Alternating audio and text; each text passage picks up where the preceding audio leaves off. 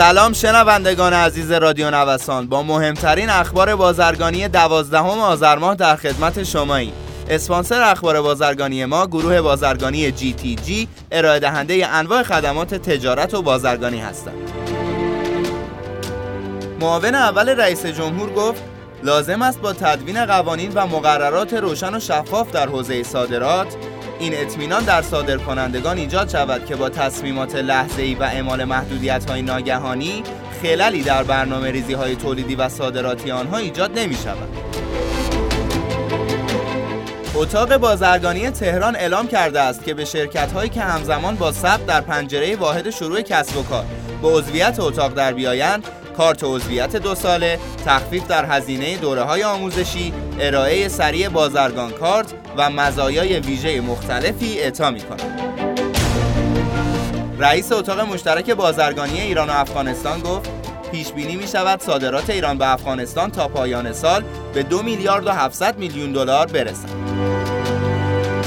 به گفته معاون فنی گمرک ایران در حال حاضر با احتساب کالاهای موجود در 54 شناور رسیده و در حال پهلوگیری یا تخلیه در بنادر موجودی کالاهای اساسی در گمرک و بنادر به بیش از 5.5 میلیون تن می‌رسد. در بین بنادر بیشترین موجودی کالاهای اساسی با بیش از 2.6 میلیون تن به بندر امام خمینی رحمت الله علیه اختصاص دارد. رئیس ستاد مبارزه با قاچاق گفت با راه اندازی سامانه جامعه تجارت ساماندهی اهلیت و شایستگی یک فرد با عنوان بازرگان باید مشخص شود و سپس کارت متناسب با سطح فعالیت آن صادر شود. 1200 تن بذر ذرت در گمرکات مانده است. یک فعال بخش خصوصی از متروکه شدن 1200 تن بذر ذرت دامی در گمرک خبر داد. موافقت رئیس جمهور با ترخیص 2000 کامیون دپو شده در گمرکات.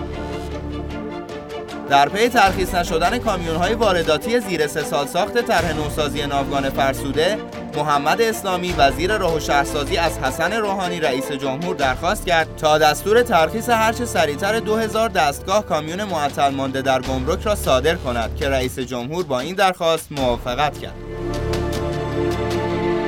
عضو کمیسیون صنایع و معادن مجلس شورای اسلامی اظهار داشت واردات خودرو نباید برای کشور تعهدات ارزی ایجاد کند به همین دلیل واردات مشروط به این است که ارز مورد نیاز از طریق صادرات قطعات و خودرو و همینطور فروش نفت خام تامین شود. البته پولهای بلوکه شده دولت در دیگر کشورها مشمول این طرح نمی شود.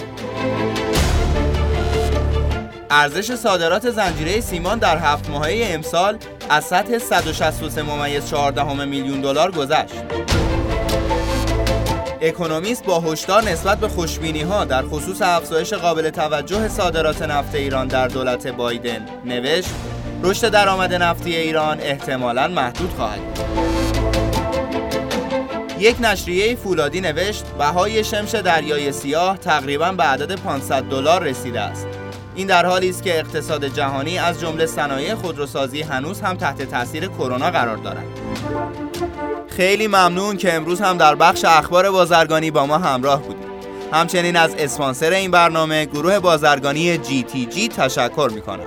مجموعه GTG رو می‌تونید از gtg.ir دنبال کنید.